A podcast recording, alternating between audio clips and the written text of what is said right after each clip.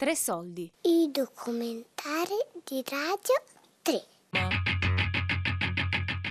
Shahada Veneta.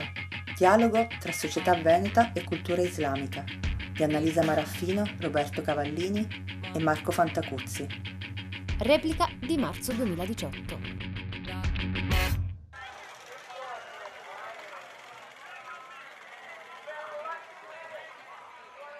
Io ho conosciuto persone che si sono convertite dopo una settimana che gliene parli o persone che magari ci hanno messo anche anni perché hanno voluto approfondire più le cose. Però è ovvio che una persona che, fa questa scelta è sempre comunque una persona ehm, che ha una conoscenza molto limitata dell'Islam, nel senso che ovviamente non può studiare un anno una materia e dopo pensare di, essere già in grado di fare il professore. Cioè, ho tutto un percorso da fare per, per accrescere la mia conoscenza.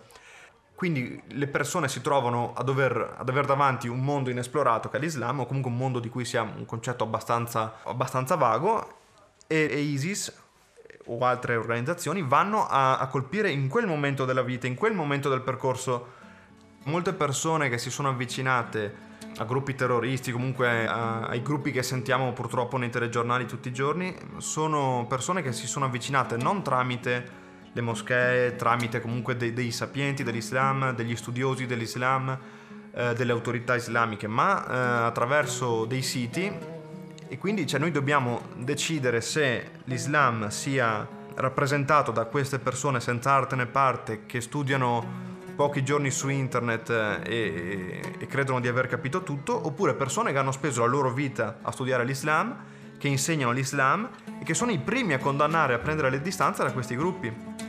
E quindi oggi, più di quando ho fatto il, percorso, il mio percorso iniziale, è importante riuscire a, a, trovare dei punti di riferimento nella propria zona dove si abita e, e non affidarsi diciamo, alla prima persona che, che si trova su internet.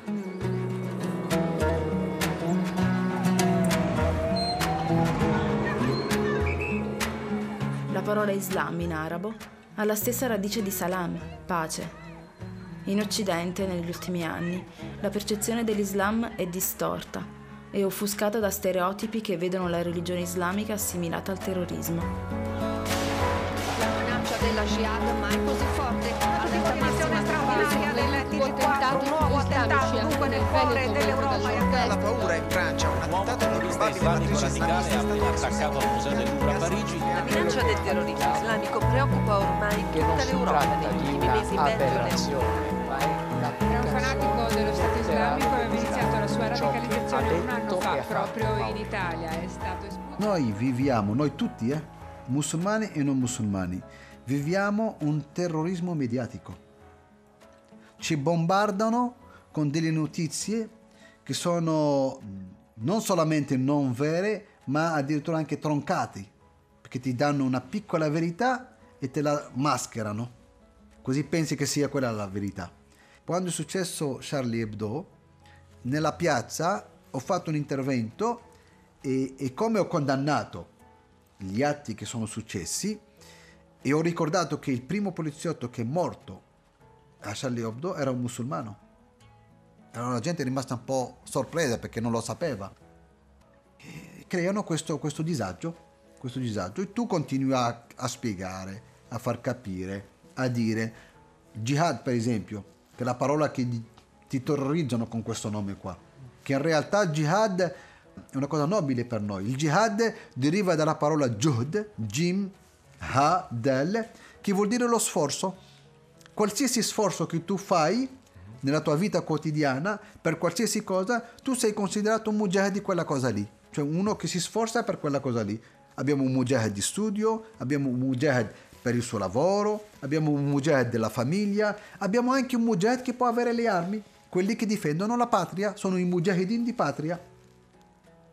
Per questo in, nei 14 significati del jihad, uno solo, un significato solo, dove tu hai il diritto di difenderti di, per alzare la mano. Tutto il resto è un jihad positivo nel servizio dell'altro.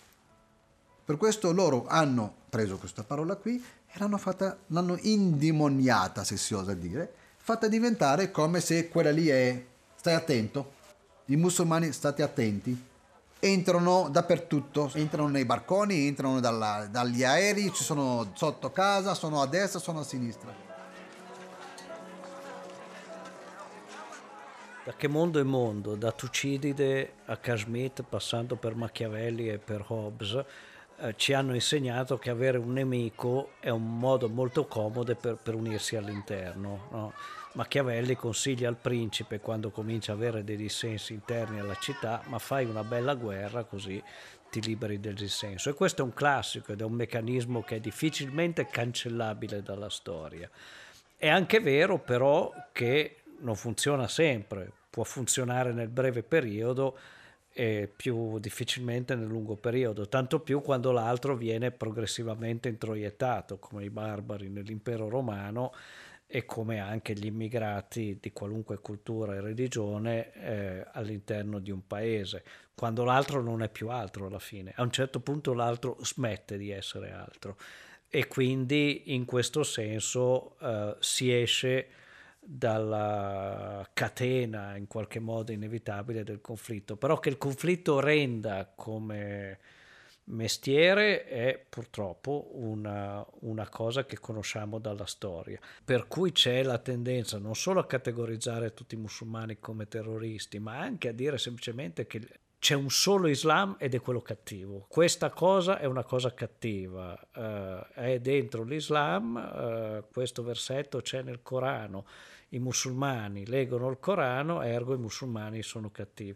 E questo tipo di deduzioni, che se lo facessimo con tutti gli altri, incluse tutte le altre scritture religiose, ma anche i libri dei filosofi o, o, dei fondatori del pensiero politico occidentale, come dire, non si salverebbe nessuno. No? Ma allora, ci sono due ordini di considerazioni da fare. La prima considerazione riguarda il fatto che comunque mh, le persone che, che hanno fatto che fanno atti terroristici eccetera eh, hanno poco a che vedere con la categoria musulmani e più con la grande categoria generale criminali. Io come musulmana mm, mi sento dispiaciuta, ma mi sento dispiaciuta a livello umano eh, per quello che accade, perché qualsiasi morte che accade così, diciamo, in qualche modo ingiustamente senza senso, è una cosa che sconcerta chiunque abbia dell'umanità. Mi sento dispiaciuta come musulmana perché eh, queste persone lo fanno in nome dell'Islam, però appunto io credo che in realtà le loro motivazioni, i loro istinti siano di tutt'altra natura, eh, che è di natura criminale senz'altro, se non poi politica e con altri risvolti, insomma. Mi è capitato anche che una volta una persona che aveva un parente, un amico di un parente comunque coinvolto in un attentato, questa persona mi ha scritto su Facebook, cioè senza conoscermi, mi ha riempito di insulti perché lui stava andando a un funerale appunto di una di queste persone che era rimasta vittima di un attentato e io gli ho mandato un audio dicendo guarda io posso assicurarti che quello che è successo fa male a te quanto fa male a me perché no, non è di sicuro che io sono qua a festeggiare per quello che è successo e finché gli mandavo l'audio mi sono anche cioè, messo a piangere perché comunque come ho, ho detto prima ehm, a me fa molto male quando vedo che la mia, la mia religione viene usata per, um, come strumento di odio.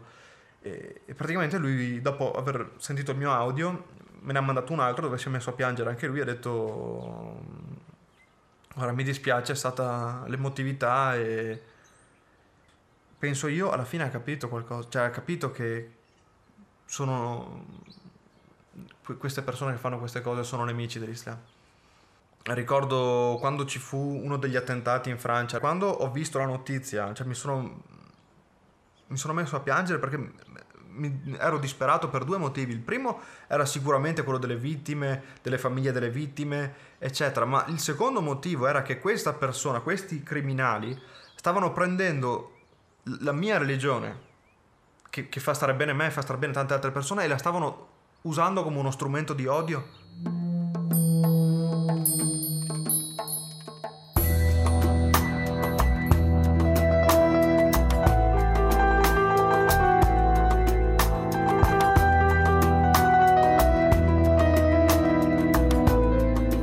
Descrivere l'Islam come nemico in quanto tale e, e quindi musul- deducendo i musulmani dall'immagine che costruiamo dell'Islam è un prodotto che vende molto bene.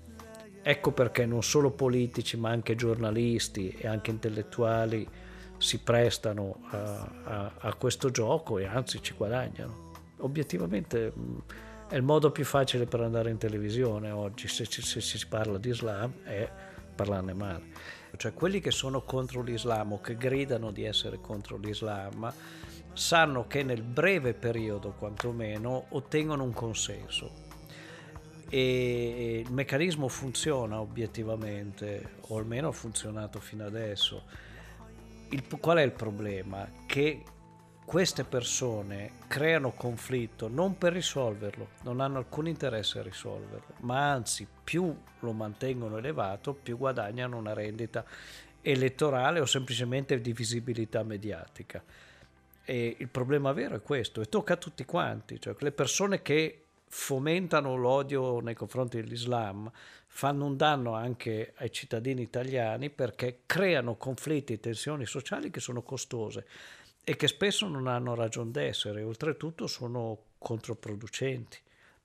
A Verona il sindaco Tosi aveva vinto le elezioni al suo primo mandato con una piattaforma che era anche esplicitamente anti-islamica, cioè diceva chiuderò la moschea.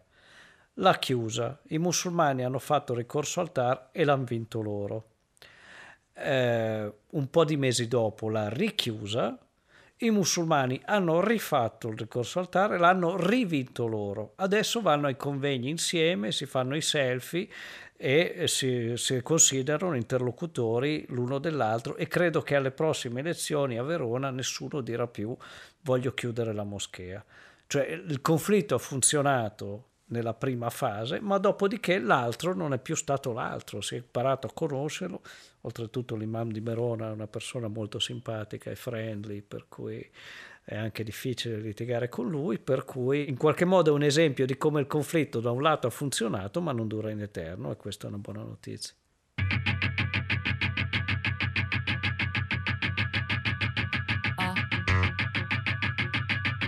Shahada Veneta Dialogo tra società veneta e cultura islamica di Annalisa Maraffino, Roberto Cavallini e Marco Fantacuzzi. Replica di marzo 2018. Tre Soldi è un programma a cura di Fabiana Carobolante, Daria Corrias, Giulia Nucci. Tutte le puntate sul sito di Radio 3 e sull'app Rai Play Radio.